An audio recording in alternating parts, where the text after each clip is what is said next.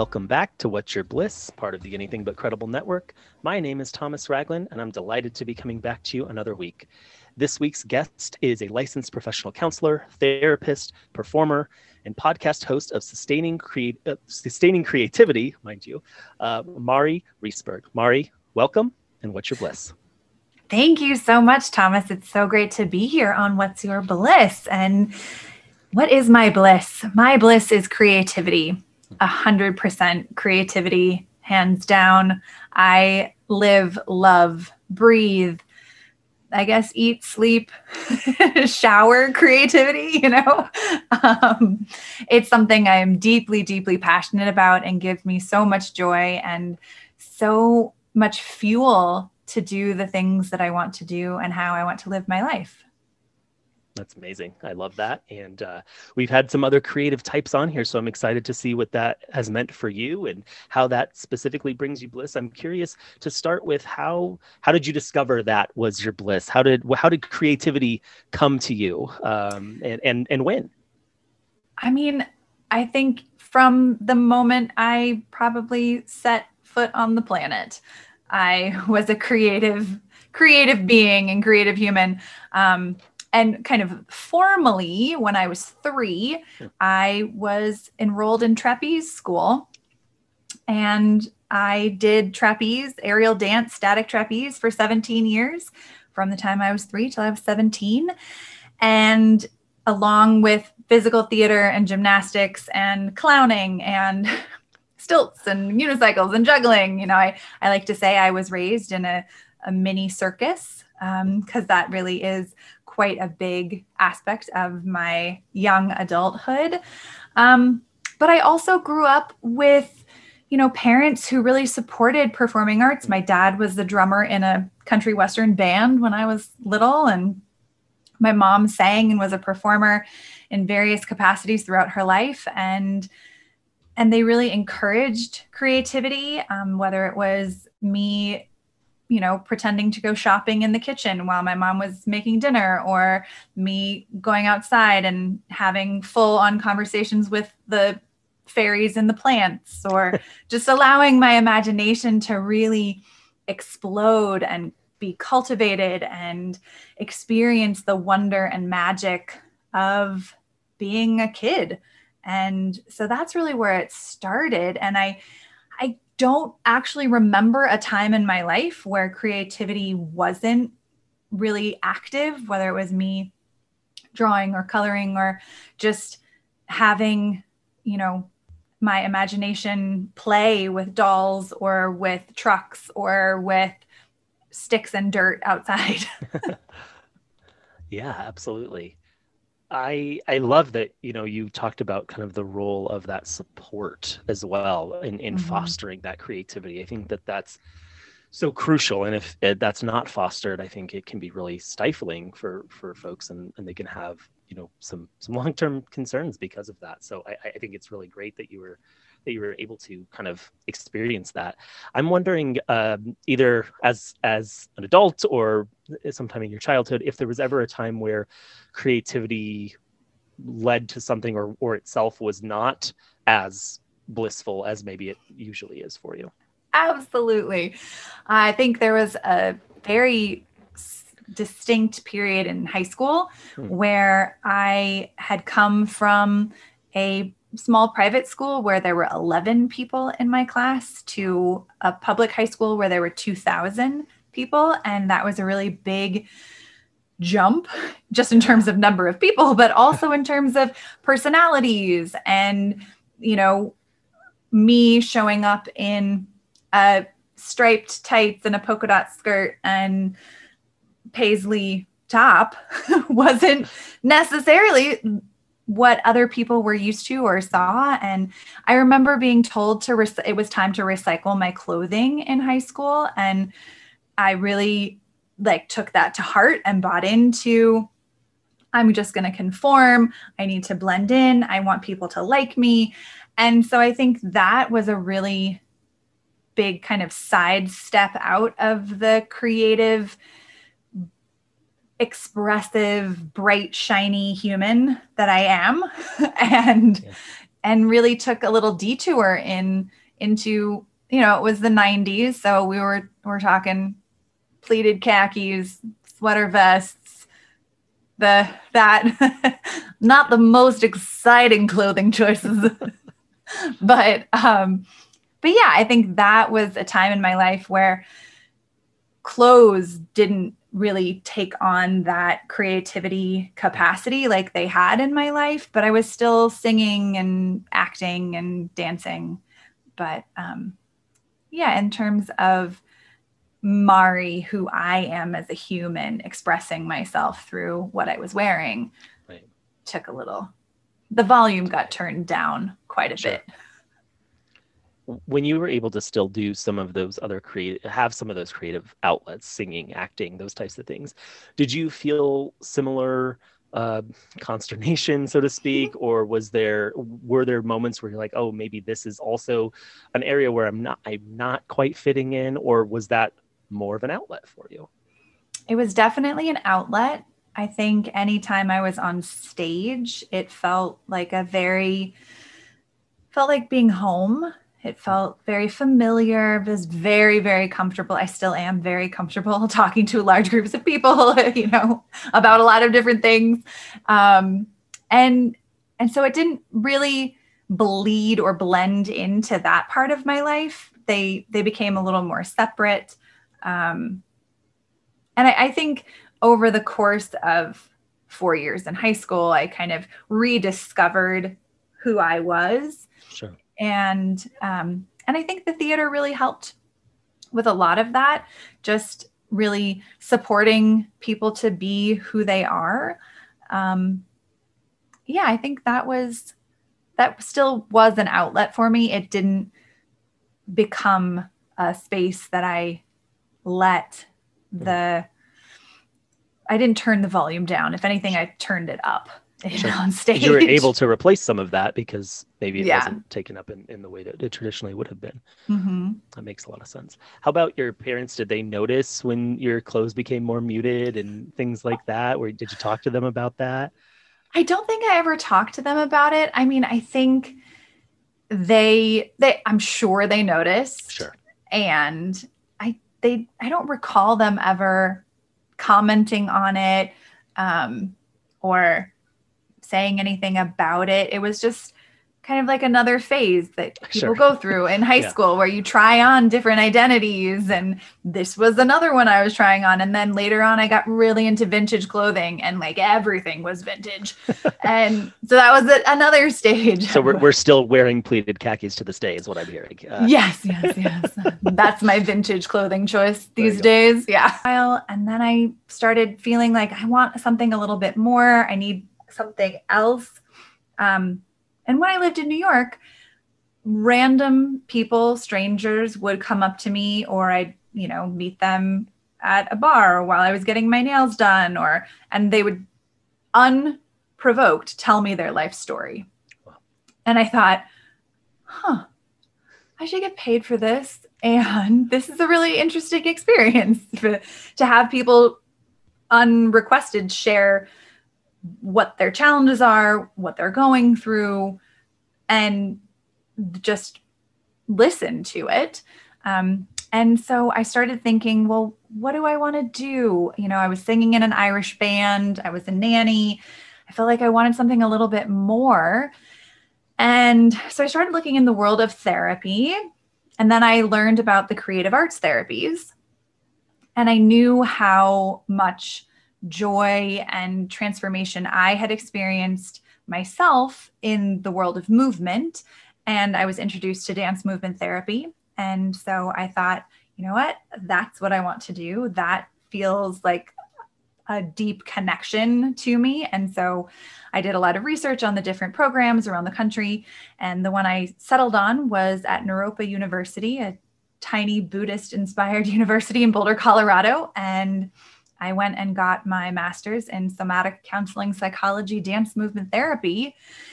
And then a few years after getting my master's, I started putting the pieces together from acting school and my master's in psychology, and recognizing how I wished I had had some of the psychology skills in acting school, because they would have helped so much. So that started me on that journey of combining my degrees to support originally performers around sustaining creativity, and now has turned into performers and non-performers around sustaining creativity, awakening creativity, reclaiming creativity in their lives through creativity coaching, through the programs that I have available for people to participate in, and my podcast, the Sustaining Creativity Podcast. So that is where I have combined all of these, but it really took off in 2013 when I started guest artisting, that's kind of a word. I think that's right. Sure. At universities around the country in their dance and theater departments, and working with students around sustaining creativity and what that looks like in the field of entertainment, and how can I support them and give them some skills to navigate the immense amount of rejection that they will experience, and how they can understand emotions in a way that supports that expression on stage in a different way that you don't really learn in acting school. It's kind of an extra piece that you would do on your own. So that's kind of where it all comes together. But I love supporting people with creativity, because I believe we are all creative. There are different types of creativity. There's functional creativity, everyday creativity, performative creativity, and you don't have to perform to be a creative human. How you get dressed, or how you walk your dog, or what you choose to make for dinner or breakfast could be your creative act for the day. So that's kind of normalizing what creativity is. And creativity is like any other muscle in your body. You have to flex it to keep it awake and usable. So I support people to really find a foundation of safety within themselves to take creative risk from, because if we don't have safety, it's really, really hard to take creative risk, or any risk for that matter, in our life. Yeah, absolutely. I resonate a lot with that, and this idea around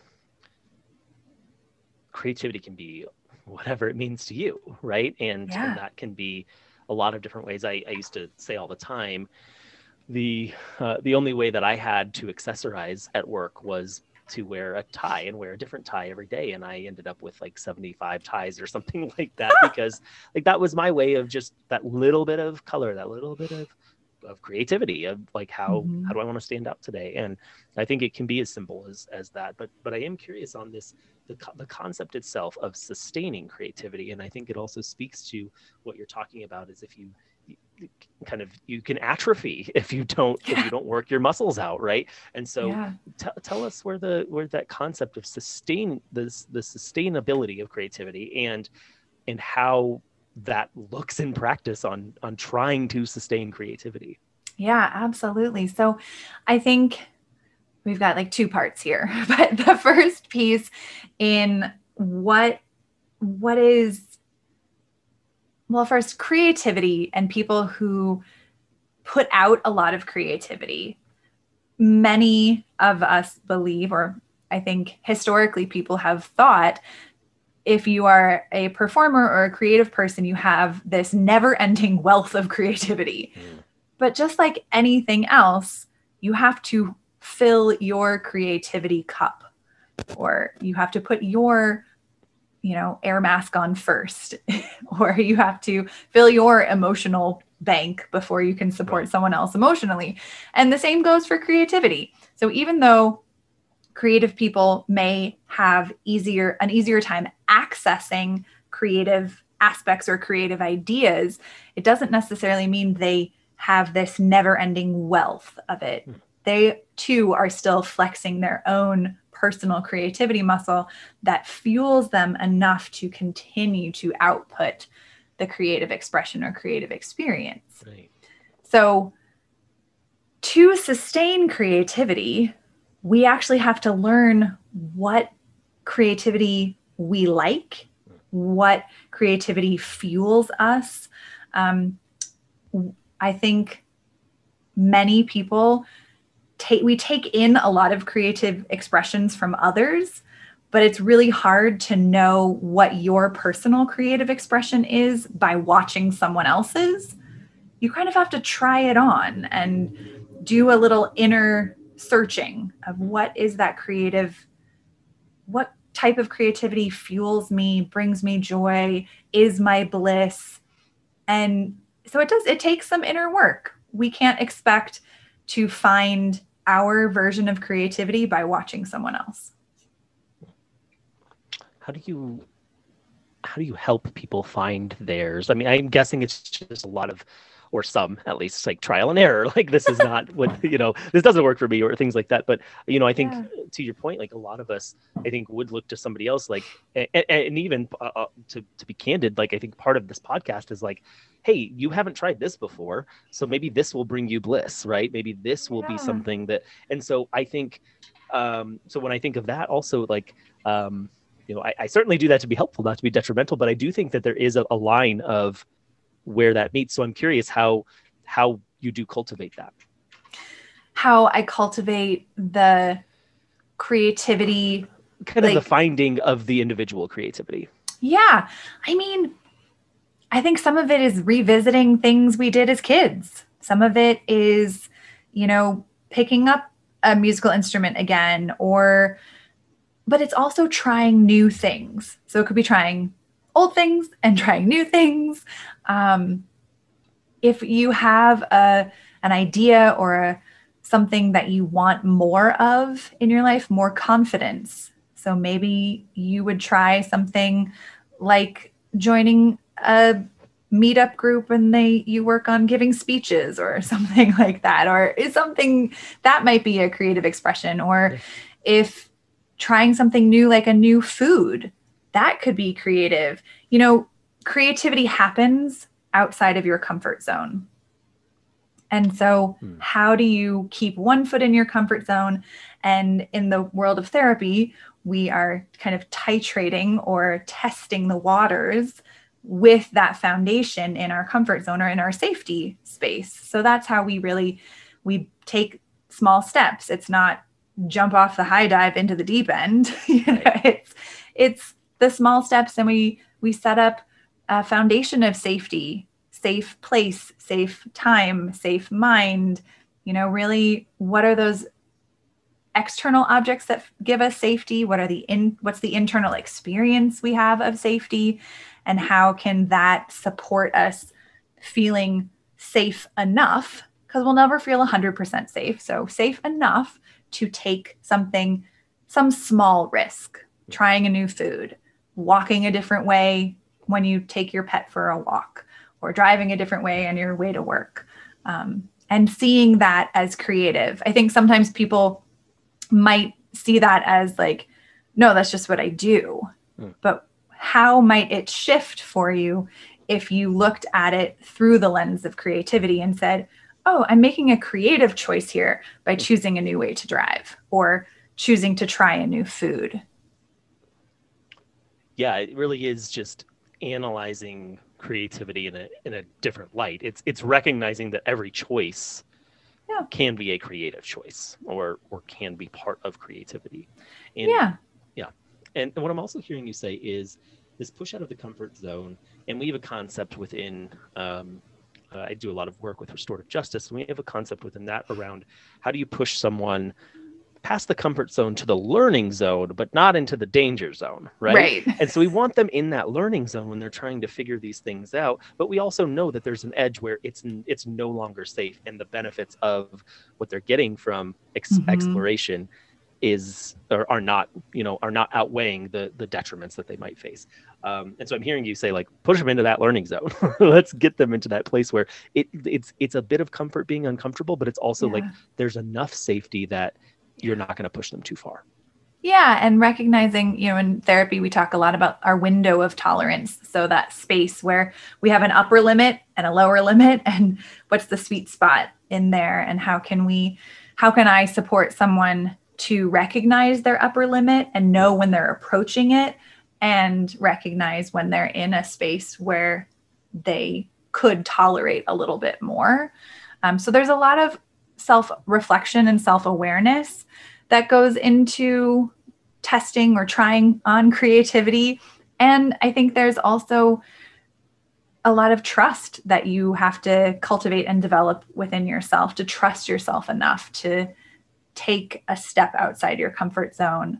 Our brains are designed to follow the path of least resistance. We like the easy, we like it, we like routine, we like habits. That's what our brains are really designed for. And yet creativity, it really explodes when we step off the path of least resistance. When something is a little difficult, not too difficult, but a little difficult or a little bit new. We still want the familiar, but something that's just new enough to spark some bliss or some joy or some happiness or creativity in us. Right. Yeah, you've mentioned a couple of times trying a new food can fit into that. And that's also immediately where my mind went when you were saying that, is if you have only eaten hamburgers and fries for your entire life, and then you decide, hey, today I'm going to try octopus. Well, maybe that's not going to be the, kind of one-to-one that you're hoping for to like dive into new cuisine. Maybe it is, but maybe we start with a steak, or maybe we start with mashed potatoes or something like that. Like just adventuring out just a little bit versus like something completely new and setting yourself up for failure. Right. Exactly. And I believe that every failure is a learning opportunity, and, it can also be traumatizing, and that's not the goal, and we don't want that. And so being able to have that foundation can really, foundation of safety and trust within ourselves, that we trust ourselves enough to try something within our learning zone instead of the danger zone, to use your language. Yeah. What is, if anything, maybe the answer is nothing, but what is something that surprised you just working in creativity, having that become kind of your, not just your life's passion, but really your life's work at this point? Is there something that surprised you either in the field itself or working with specific individuals? Oh gosh, so many things surprise me. I feel like every day I'm surprised about something in the world of creativity. That's fair. There are a couple things that really stand out. Gonna get the dates wrong, but 60s, 70s, NASA asked a gentleman whose last name is Land, George Land, about how to kind of measure creative genius. And so they did this study of 5-year-olds, and they, asked them questions, and the results were that 98% of 5-year-olds scored off the charts in creative genius. And then he followed up 5 years later, and the number decreased to 38%. And then he followed up 5 years later, and the number decreased to 12%. And then they did a huge study of 200,000 adults, and only 2% of adults scored in the creative genius. So learning that, I was completely surprised. I guess I wasn't surprised that 5-year-olds have creative genius, because I believe that. But the number of adults I was really surprised at, there was only 2% that really held on to that creative genius. And that gave me a lot of kind of spark to want to share creativity with more people and make it really accessible. It's not a gene that you're born with. It's something that you cultivate and sustain and work on. And I'm also surprised by how much creativity shows up in our everyday life. Like, you can't find a screwdriver, so you use a butter knife to tighten a screw, or you can't, the aglet on the end of your shoelace comes off and you use a piece of tape, or, those things that we don't necessarily see as being creative, but they really are. It's a new way of using something or solving a problem. Yeah, I'm really hit by this concept of 95% to 2% and how we get from there, you know, really in what, 15 years roughly, and we go, you know, 13 years maybe. Yeah. And we really just kind of fall down that. And it reminds me, we've been talking a lot on recent episodes of the podcast of that childlike awe, right? Yeah. When you're a child, you get to have that and you're not used to the world and its pitfalls and things like that. And so I would imagine that a lot of that just becomes that you're unencumbered by the problems and you are probably more supported in making creative decisions. It's more socially acceptable for you to make creative decisions. And I'm curious if you found that, like, societally, is there something that we're doing that is stifling creativity? There's an amazing TED Talk. I think it's like the most watched TED Talk by a gentleman who, again, whose name I'm not going to remember right now. That's amazing. But it's about kind of like why schools are killing creativity or why education is killing creativity, something to that effect. And yeah, I would encourage people to watch it and listen to it. I agree with some of the stuff that he has to say, but I also think that there is this other piece developmentally at play where five-year-olds' prefrontal cortex, so the evaluative part of our brain, isn't really online yet. So we're not evaluating or assessing or, you know, judging what we're doing. And there's also the opportunity that we have as kids. We have a much faster access to our subconscious, which is where creativity comes from. Like, creativity permeates from there. And so I think there's potentially some of that going on. And as we get older, our prefrontal cortex, which is really helpful and helps us out a lot of the time, is important that we have, and can sometimes be a little too much, you know? Yeah, a little too protective, yeah, and not want, like you said, we want to take the path of least resistance. We don't want things to get in our way. We don't want things that are going to be hard necessarily.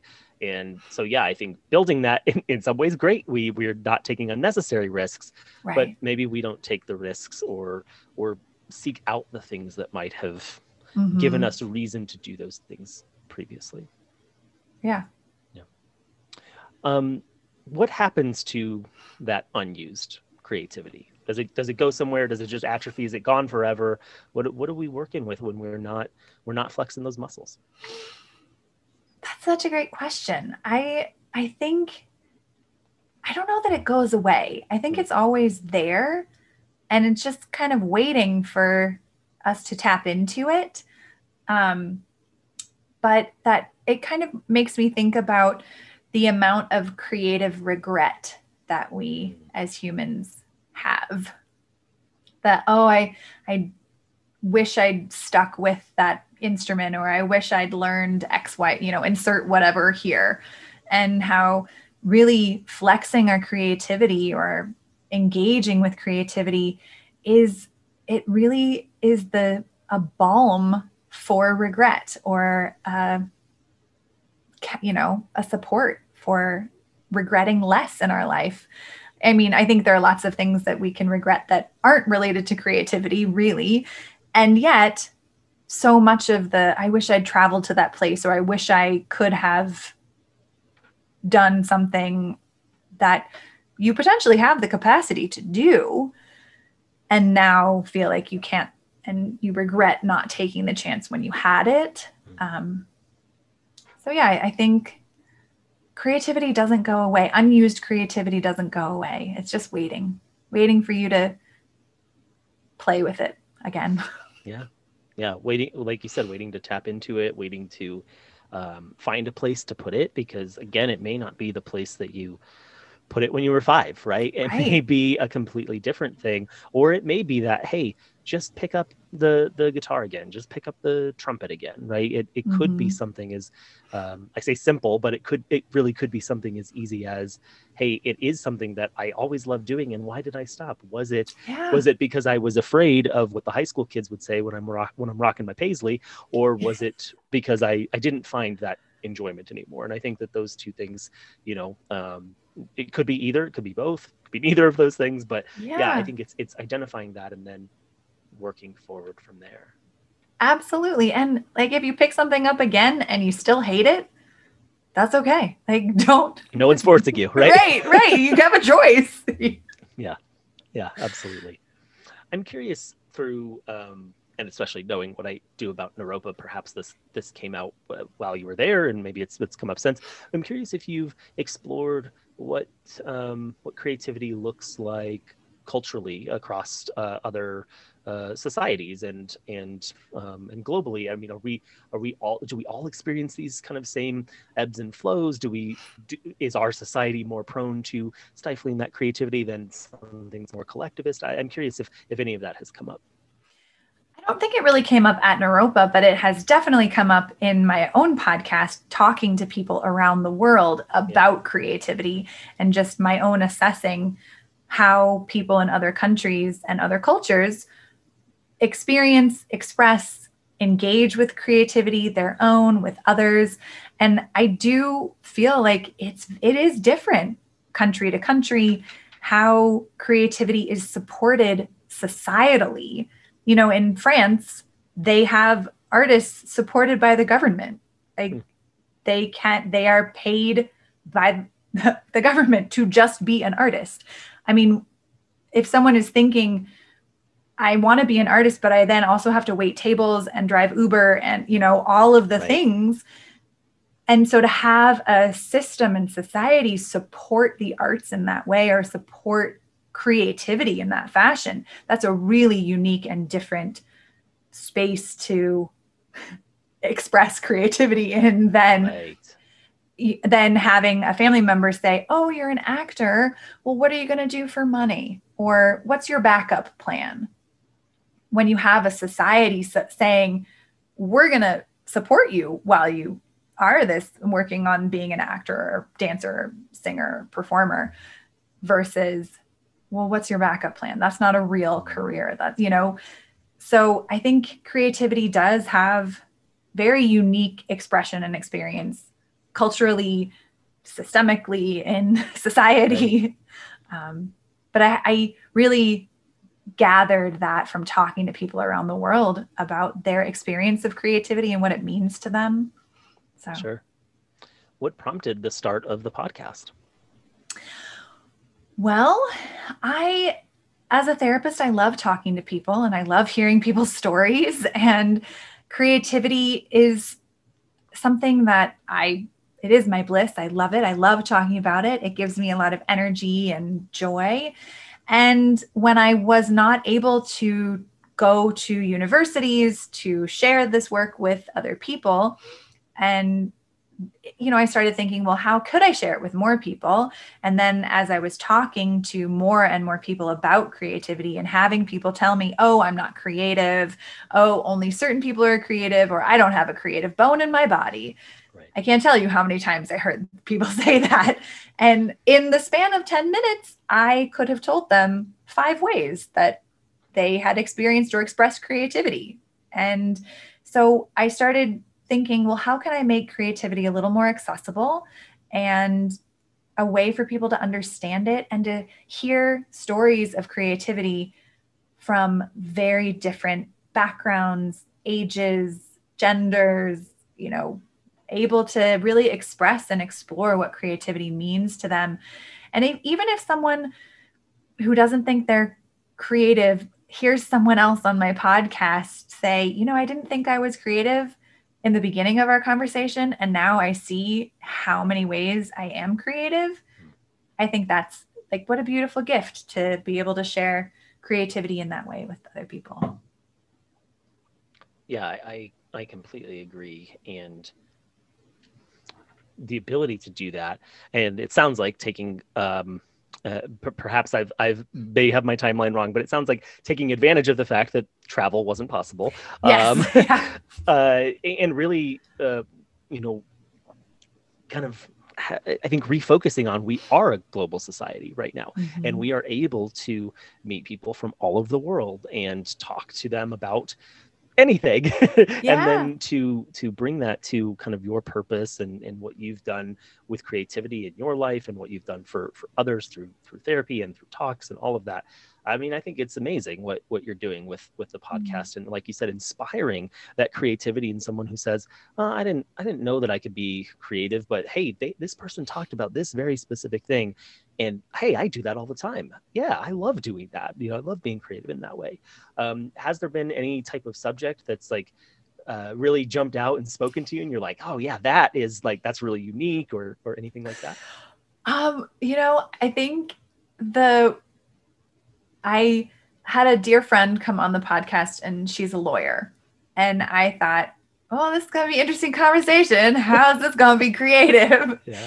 And yet how she looks at being a lawyer, I was completely surprised how much creativity she sees going into the writing of an argument or the presentation. If you were a litigator and you're like, arguing with a jury and that whole experience of just how much creativity goes into it, and the prolific writing that lawyers do is huge expression of creativity. And I never really put those pieces together. I just kind of, unfortunately, wrote off lawyers, sure. about, and have their ability to be creative. Totally fair. Thank you. But yeah, that idea of, you know, it could be a career that I really don't see as being creative, and talking to someone in it, they find the creative moments. Or I was talking to someone, he's an accountant, and he is changing the world of accounting through creativity. And like, what? Okay. That's amazing. Yeah. Being able to, you know, find those pockets of creativity in areas where maybe you wouldn't, you know, maybe you wouldn't really think they were creative, or you yourself couldn't see the creativity until someone else shared their creative experience. Yeah, absolutely. I think of this with like data analytics, and I'm kind of a data nerd. And, but I think when I present data, I try to do it in a way that's pleasing, that's creative, that's going to get the required response. And that does sometimes take, like, I wouldn't have thought of it as creative necessarily even a couple of years ago, but in like thinking about, oh, where do I get my creative outlets? And yeah. That's just one of those little ways that I can do that and add a little bit of flair, so to speak, mm-hmm. to kind of what we're doing. I'm wondering, you mentioned at the very beginning that, you know, you had really good parental support. And in general, what do you think not the role of support necessarily, but what has been kind of that sustaining support for you? What's your support system look like now? And how does that help encourage that creativity? I really think creativity flourishes in community. So finding communities, and I bop around to a lot of communities in my own life. You know, I'm a tango dancer, so I have a whole tango community. I sing, so I have a music community, creativity coaching. I also I practice meditation and mindfulness, so there's a huge community of that. As a therapist, huge community of therapists. So I'm able to really cultivate creativity within each of those communities, and then I still have my family and parents supporting me in the choices that I'm making in my life. But also, it's, you know, getting to share it with new people is also creating more community for me. And yeah, I really think creativity comes alive in community. There's also important aspects of creativity to just do on your own alone that you don't share with anyone. But when you're able to come together with other people working towards similar things, it can be a pretty magical experience. I really like that thought around it flourishing in community. And like you said, it can happen in a vacuum. It can happen individually. There's absolutely ways that you can do that. Yeah. And it's also that ability to share that, and that ability to engage and to find these different ways, and to interview people from across the world and say, hey, what are you doing to be creative and inspire that and sustain that? And all those things are, I think community has been a theme that I didn't necessarily intend from this podcast, but I'm certainly getting it in pretty much every conversation. And I think it's kind of why I asked the question around the support network, because I think that has really, it's really come through in my conversations with people that having that support, having that community is so crucial to us being able to have our bliss, because we can welcome that, I guess. Yeah. Yeah. And I think we get so much fuel from connection with other people. And I know I do. I know I get a lot of creative spark or creative joy hearing what someone else is working on, or hearing a creative project that someone else did. And I think, oh man, that was an awesome idea. Yeah. And it inspires me or sparks some other creative idea in my own mind of, how would I do something like that? Or how could I repurpose that idea for myself? Yeah, absolutely. One question that I had was, has there been something that you've tried in a creative endeavor that was like, nope, this one doesn't work. Like, this doesn't work for me. And that's okay, because I have all these other things. But has there ever been one that's like, maybe that's not high on my list of ways that I'm going to find this? You know, that's a really good question. I don't know if there's something that I've found where I really felt like, no, this is not my creative joy, my creative passion. I think I always learn something from it if it goes horribly pear-shaped, but I don't know that there is something that I have tried that I thought, oh, this is total crap. Or, I've never really been called to like be a mountain biker, or, sure. You know, like, yeah.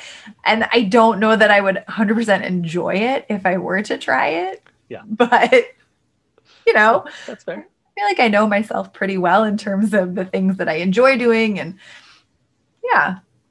And I think that's a key piece, right? Is knowing yourself and knowing things that are going to maximize that potential for you. And I'm a maximizer, so that's very dear to my heart. Like I know where I do have some limitations, and I know where that will potentially cause frustration. And so if I can find something that I'd rather do, and there are things that I really like to do that I don't know that I'm good at, but like, to me, it is still like a creative outlet. Like I like to draw a lot, and I'm not great at it by any stretch of the imagination, but for me, it is that outlet. And it's like, it's not about being good. I'm not trying to make and I think we often associate creativity with that, right? Like, oh, I like to play the violin because I'm good at the violin, or I have to be good at the violin to like playing the violin. And it's like, you know, unless you have this aversion to terrible noises, which if you're playing the violin poorly, maybe that will happen. But in general, like you don't have to necessarily be good at what you love, and you don't have to necessarily love what you do. And figuring that out has been key for me finding happiness. Yeah, I think there's also a lot of wisdom, like, there's great wisdom from professionals, but there's incredible wisdom from novice, being the novice and the beginner of something too. Yeah. Yeah, absolutely. Absolutely. Well, as we're winding down, that was a quick time that it just flew by for me. So you've given a lot of great advice already, but if you had to boil it down to just someone who's starting their creative journey, who's decided to start flexing those muscles, what advice would you give for them to help find creativity as a bliss? Oh my goodness. So many things. Go for a walk, get outside, take 15 minutes and write whatever's on your mind. Don't stop. Just write and write and write and write. Even if I have nothing to write, write that for 15 minutes. Yeah. Play a game. Try something new. When you get dressed in the morning, have an idea of how you want to feel that day and find an outfit that helps you feel that way. Yeah, those would be like the little four or five ways to start flexing that creative muscle. Take those baby steps and take a small risk. It doesn't, like we said earlier, it doesn't have to be that big risk. It can be that small little risk and just see how it fits. Exactly. And if you hate it, great. That is so much information right there. Yes. Learn just as much from the things that we don't like or the things we fail as we do from the things we enjoy, right? Absolutely. Well, last question is just, what would you like to promote? What would I like to promote? Well, my Sustaining Creativity podcast, you can find it wherever you listen to podcasts. You can also pop over to my website, sustainingcreativity.com. You can find me on Instagram and Facebook and TikTok at Sustaining Creativity. And yeah, I don't know when this episode is coming out, but I've got some things coming up that people can participate in. Sure. I mean, feel free if you want to, either we can talk about them now or I can throw them in the show notes, whatever makes the most sense. Yeah, we'll throw them in the show notes. Perfect. Because I don't know when this is coming out. That's fair. Well, Mari, thank you so much. It's been an absolute treat and a true joy to have you on. And I just loved our conversation. And I'm just so grateful that you decided to come and join me for a few minutes. Thank you so much for asking. This has been so much fun. I love talking about my bliss and creativity. So perfect combo. Absolutely. Perfect combo for me as well. And thank you again so much. And we'll see everybody next time on What's Your Bliss. You can find What's Your Bliss at anythingbutcredible.com and on all major podcast platforms, including Apple, Spotify, Google, and Stitcher. Please follow on Twitter and Instagram @YourBlissPod and like What's Your Bliss on Facebook. If you have any questions for me, or if you'd like to be a guest or advertise on the podcast, please email me at yourblisspodcast@gmail.com. Please check out anythingbutcredible.com to find all the additional awesome content and podcasts, including Offended, Movie Merge, Going Off Topic, and of course, the Anything But Credible podcast.